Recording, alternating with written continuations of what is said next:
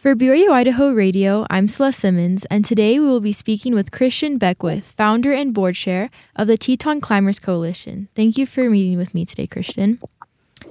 Thanks for having me. To start off, how about you tell us a little bit about the Teton Climbers Coalition? What is its purpose? Sure. Um, we are an organization relatively new. We came together in the, um, basically the first day that the World Health Organization declared COVID a pandemic, and um, we we came together as an organization in part because we lost our climbing gym in 2014, and there was a uh, a ballot measure here in Jackson in 2019 that approved money for a new recreation center or an expansion of the existing recreation center. And part of that expansion included a climbing gym. And we were um, conscious of the fact that a climbing gym that was part of a rec center would likely preclude a private market climbing gym in Jackson in the future. And so we were incentivized to ensure that we got it right the first time.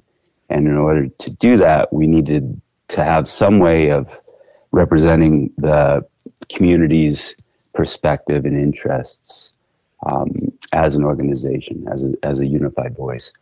So that was the impetus for the organization at the inception. And um, we've worked on the climbing gym. We've got it to the point where we feel it's it's going to be great. We're really excited about that. But then the Tetons are the epicenter of American mountaineering, and the legacy of climbing here extends back into the 1800s. And if you look at the Vision Quest circle atop the enclosure, which is the only satellite peak of the Grand Teton, that legacy actually dates back to a time that predates Caucasian activity in the valley. As far as I've been able to tell in my research, it could have been built in the 1600s, probably by a, um, a crow boy. But this legacy is a living legacy, and so many of us in the community have made the decision to live here because of the Tetons, um, because of the climbing and the ski mountaineering, we just have this incredibly dynamic um, and um, a, a, broad community of individuals that really live, breathe, and um, you know, we the Tetons are the hub of everything that we do here. And so the Teton Climbers Coalition is an organization that represents that community, and we are an extension of our community and what the community wants. So we've been recently focusing on things like the the um, replacement of suspect hardware on a lot of the bolted routes on the crags around town. We've been working on advocacy for the um, there's a an, an initiative in Grand Teton National Park related to bighorn sheep and so we're watching that to ensure that the interactions between humans and sheep are sustainable. Obviously, the existence of the sheep is is paramount. That comes first. But we also want to make sure that we have access to um, some of these things that we love to do in the winter. Um, as long as it doesn't affect the, the sheep adversely, then that's something we're going to advocate for as well. So all these things are part of um, what we do as an organization. And part of our mission is to engage the local community. And I used to have a magazine called Alpinist Magazine. We put together something called the Alpinist Film Festival. It was a great way to engage the community in the heart of winter. And with the with Alpen Film, what we're trying to do is recreate that community gathering and that community celebration of what we all love to do here in the Tetons by pulling in films from all over the world that celebrate our collective love for the mountains. And so we're putting together a, um, two evenings of film and a panel discussion as well that we hope will really inspire and engage the community after two long, hard years of COVID isolation. So we're keeping our fingers crossed that um, there's no more outbreaks here between now and next weekend. Yeah, that sounds amazing. It sounds like the Teton Climbers Coalition is a great community for the people of Jackson Hole and just of this area. of Idaho in general to learn more about climbing and learn more about the Tetons. It's great work what you guys are doing. And you mentioned the Alpen Film, the film festival that you guys are having. Um, that is on January 13th and 14th, correct? That's correct. And could you explain what this event is about and what type of films are going to be shown at the festival? Sure. Um, you know, with this community being as rich as it is um, and having such a great legacy of activity in the mountains, we're trying to build a program that reflects the the diversity of our interests, the um, the the generations that have been enjoying the mountains here. And one of the things about the Tetons that's so special is that it has been um, the launching pad for trips around the world since the 19 since the 1930s. So if you look at 1938 and the first American expedition to K2, the world's second highest mountain, Paul Petzoldt, who had come here in 1924 as a 16 year old and become the de facto guide and ranger and pioneer of the range in the intervening years, went on that expedition and achieved an altitude higher than anybody had ever climbed before. And that's one small example of um, how the Tetons have served as a proving ground for, fo- for folks to get to know their own capabilities and then bring those capabilities to objectives in what we call the greater ranges.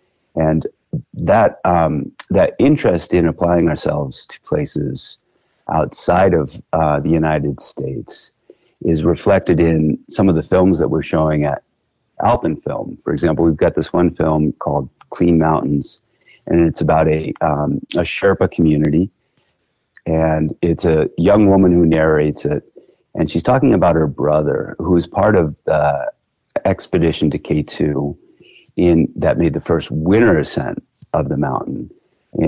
This predated COVID.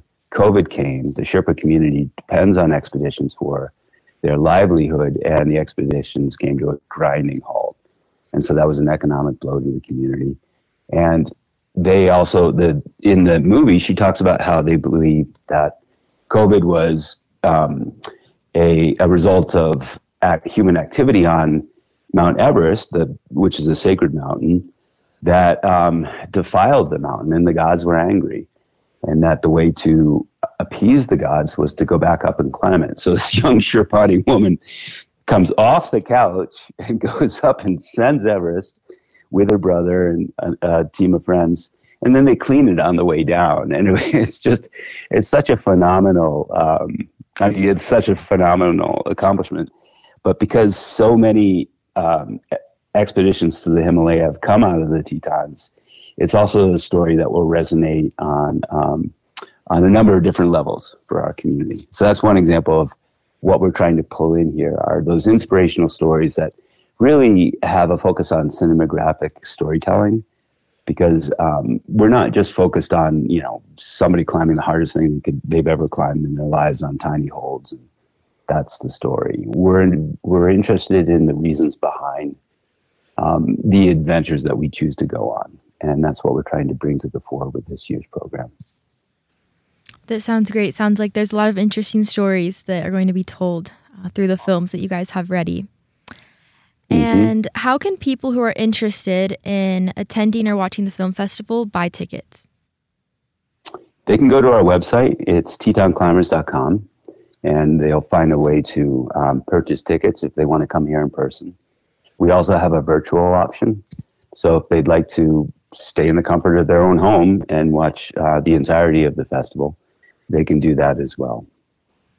I saw on your website that climbing has taken you to places like Peru and Alaska, Kyrgyzstan, Europe, and places all across the world. So, after climbing in places all around the world, why did you decide to settle near the Tetons? I'd been climbing a little bit, and I was down in Texas wintering in a place called Hueco Tanks, which is a bouldering area. And we were in a Quonset hut, and there were climbing magazines from, you know, a bunch of different years and all over the place and I read an article about alpine rock climbing in the Tetons, and it was a two part article. And that word alpine I didn't, I had no, I'm a farm boy from Maine. I had no idea what that word meant, but it sounded like an adventure. So I hitchhiked up here. And the second I got in this valley, I just fell deeply, deeply in love. And it's influenced everything that has come since my family and my, my community. And, um, you know, cutting my teeth here, and then I started my first magazine here in 94, and then that led to editing the American Alpine Journal, which is the compendium of significant, significant ascents from around the world in a given year. And then started Alpinist Magazine. It's always been focused on the world of climbing, and that's because the world of climbers is connected by their love of climbing. And there's nothing better than to take this thing that you love so much and use it as a vehicle to go explore the, the gorgeousness of the world and the world's mountains. And so that's just brought me all over the place, and I will continue to go until I can no longer go because the world's a big, beautiful place, and it's filled with big and beautiful people, and they're part of our climbing community. And there's nothing better than sharing what you love with other people who love it too especially when it's in places like Kyrgyzstan or Peru or Tibet. So it's it's just a it's a wonderful way to celebrate what you love to do in the mountains. Definitely. Well, thank you so much for meeting with me today, Christian. Alpenfilm will take place on January 13th and 14th. Don't forget to buy your tickets and enjoy the show.